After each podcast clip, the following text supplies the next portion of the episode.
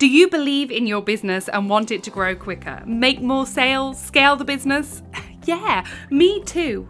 I just love helping women in business, and I want your business to be the best it can possibly be. You can expect truthful accounts of the highs and lows of business, struggles, traumas, epic highlights, and priceless moments. I'll be sharing how this busy mum scaled a business from a local class in a village hall to 60 franchisees internationally. So let's get started. I'm Charlie Day, and you're listening to the Entrepreneurs Growth Club podcast.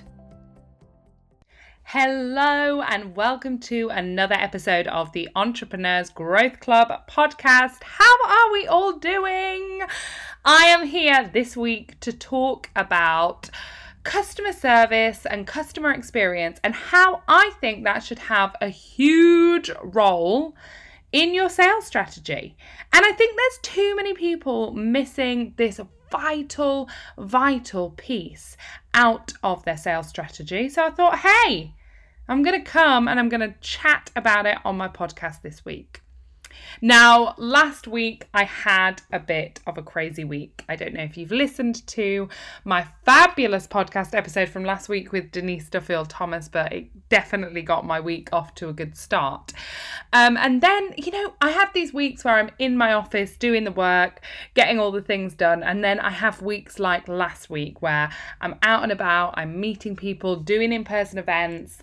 Um, just living my best life and it's really really fun. So i went shopping on bond street on um last week on on wednesday. And this is what i'm going to be talking to you about my different experiences that i had in some really really high end bond street shops. Um i won this shopping spree um as part of some selling i was doing for somebody else. So it was such an exciting day. And then we went for lunch at the shard which was amazing as well. Then i had three events, three in person events last week, and they just absolutely fill my cup up. I love in person events. Um, I've got loads of in person stuff coming up in September, so I'd love to see you, my listeners, at some events soon. But anyway, going back to um, the Bond Street shopping experiences that we had, we went into some um, shops such as Gucci, Chanel, Christian Dior, Cartier, and we had some really different experiences in the different shops. So, first of all, we were in Christian Dior and um, we were looking at some of the earrings there, and one of the shop assistants, I'm going to call them shop assistants, that sounds quite um, a lowly term for somebody who works at Christian Dior, but somebody who worked in the shop asked us to step back from the cabinet. And I sort of thought to myself, she thinks we're going to steal something. that is the only reason in my head that um, that she would want us to step back from the cabinet. Um, and Lisa, who I was with, wanted to try on an earring. So she, it was like sort of an, a cuff. Um, so she did. And the lady asked her if she had a profile at Christian Dior, if she'd bought there before. And she said that she had. And the lady bought up all of her buying history, like in these posh shops, they know exactly what you've bought based on this profile. And as soon as she saw that she was, you know, a regular Christian Dior customer, she said, Oh, come, follow me, take a seat, sit down, have some champagne. And it was like her whole attitude towards us changed completely. And whilst I was happy to drink the champagne that they had brought along, it did get me thinking that because of that experience, I then had a view on that shop. It isn't how I want to be treated. I don't think that we should treat different people according to how much money they've got. I don't think that's a thing at all. So um, that was my first experience in Bond Street. And like I always say to my clients, have your eyes open to all of those sales scenarios that you get you, yourself into because there's always something that we can learn. And yes, I don't sell thousands of thousands of pounds worth of jewelry or handbags or whatever. But it doesn't mean that I can't take what I've learned from that sales experience and make sure that none of my customers ever feel the way that I did in that moment where she asked me to step back from the cabinet. Um, we also went into Cartier. Oh my gosh, the highlight of the shopping trip. Everything in Cartier is just right.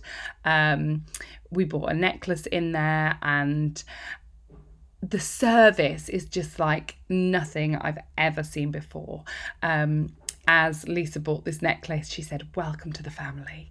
And it was just such a lovely moment, a lovely exchange of energy. You know, I always say sales is energy, money is energy. And it was a real exchange of energy. Champagne arrived. Um, she gave us all sorts of uh, freebies and she gave Lisa a bottle of champagne to go alongside her necklace. She told us that the light in Cartier on Bond Street was an, a piece of art worth worth a quarter of a million pounds. Everything, every little detail in the shop was amazing. The salesperson was fantastic. You didn't feel like you were being sold to. Um, at all, but she did a fantastic job. Even at one point, I said to Lisa, you know, maybe we should go away and think about whether you want to buy this necklace or not. And she clawed the sale back um, and, and didn't let us leave the shop, but she just did it in such an effortless way. Um, I had my eyes on a pair of Chanel shoes. Oh my gosh, um, Chanel espadrilles. I've wanted them for ages. I decided to buy them. If you know me and you listen to the Entrepreneurs Growth Club um, lives on a Sunday, you'll know that I had a very great exchange in France buying my first ever Chanel handbag. Um, but I was really, really disappointed with the service in Chanel. We were running out of time, and I told the shop assistant I wanted to buy these um, espadrilles, and they took us into a side room and they said, We need to see some ID. And we had bought things in Gucci, in Christian Dior, in Cartier, and no one had asked for our ID, and we didn't have any ID either. Um, and he basically said, if you don't have any ID, you can't buy the shoes and the the experiences that we'd had so far on Bond Street were so different from this experience in Chanel. I actually turned around and I said, I don't even know if I want the shoes now because I, I was so disappointed. Like I love Chanel. I it's a brand that I really enjoy, and I was really really disappointed. Anyway, I did manage to find some photo ID of my ID. Um, so I did end up walking away with the shoes, but afterwards we were having a discussion about all the different experiences that we had and Chanel was definitely the worst. It didn't make you feel good. I didn't feel good afterwards. I didn't feel good during. And so it's amazing how you can be in shops that are meters apart, um, spending hundreds and thousands of pounds and get completely different service. Now, this podcast's a bit different from um, usual podcasts that I do. I've never spoken about shopping before. I'm not actually a huge shopper, I'm not a natural shopper at all. But I just thought that it was interesting, and we have so much to learn. And what I want for every single person who I work with, or my clients, or my uh, followers, and everyone who's part of the Entrepreneurs Growth Club is to just challenge themselves to be the best possible salesperson that they can be. Not compared to anybody else, but compared to their own standards. I want everybody who buys through me to feel great about it, to feel great about the process, to feel great about spending the money and to feel great about the service that they receive so that when they when they leave and we finish working together they still feel great about it that will always be my aim and i know what I have learned over the years of uh, on this sales journey is that it's tiny things.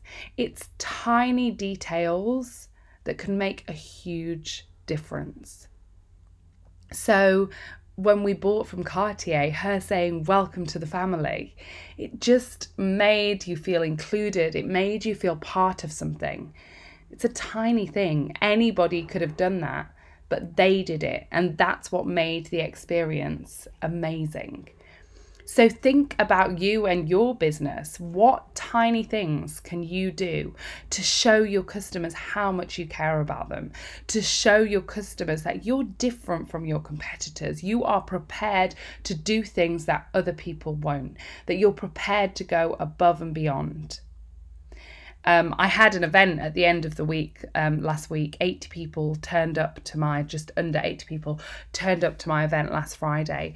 And with this in mind, I thought, how can I go above and beyond. So I wrote everybody a personalized handwritten card. Um, I've had one to ones with a lot of people who were turning up, so I knew their business really well. So I wrote a personalized um, card to them, and I also gave them one of my journals and taught them how to use it as part of the session. And the amount of people who messaged me afterwards to say, Thank you so much for the handwritten note. It was such a lovely touch. Like these things, they don't have to be big things, they can be tiny things, but actually, they are big things to the people who receive them. I remember as a child, we used to go to Eurocamp. Did anyone ever used to go to Eurocamp, right? And they would send, um, like a little pack through beforehand. And I remember my mum always used to say the holiday starts as soon as you've got the pack through. And there was like a car sticker and a little activity book. And it was just something extra. It wasn't something big, it was just something extra. Um, I often talk about flying, right? I love flying. And Emirates, if you ever fly Emirates, they are committed to an excellent level of customer service. The first time we flew with Ernie, they took a Polaroid picture and they put it in this frame, my first flight. Um, everything that they do, they put a little tablecloth on your flight tray. Everything that they do is just a little bit extra. It's not something massive, it's not something huge, it's just little things that you can do to go above and beyond. And I think if you can tie this into your sales strategy, if you can reverse engineer, this is how I want my customers to feel. I want them to walk away from buying my product and ser- or service and feeling absolutely brilliant about it if you can reverse engineer it and think, okay, these are the steps that we need to take in order for my customers to feel like that at the end of the process, you're going to weave this whole idea of customer service into your sales process. And what happens if we go above and beyond for our customers is that they become raving fans who shout about us, who are fanatical about us, who really make sure that their friends know about us because they have had an amazing experience buying from us and they want other people to experience that too. And when you get to that level where other people are shouting about you, then it's great because they're literally acting as mini marketeers and it means you have to do less work. So, this stuff we should be really putting loads and loads and loads of effort into because it's going to transform the sales in our business. And it's also going to give you the edge because there's loads of companies out there who don't think about this at all. British Airways. I'm going to use those as a perfect example because I honestly think, especially post pandemic, they're just doing the minimum requirements. Sometimes they're not even doing that that's not going above and beyond for your customers. That's getting your customers really annoyed with you, especially when you used to deliver something that was better and now you don't need to. You don't have to. People are going to fly with you regardless. Think about where you love spending your money, where you feel great spending your money, who makes you feel great, and think about why it makes you feel great and how you can replicate this in your own business. Disney. Disney's the perfect example, right?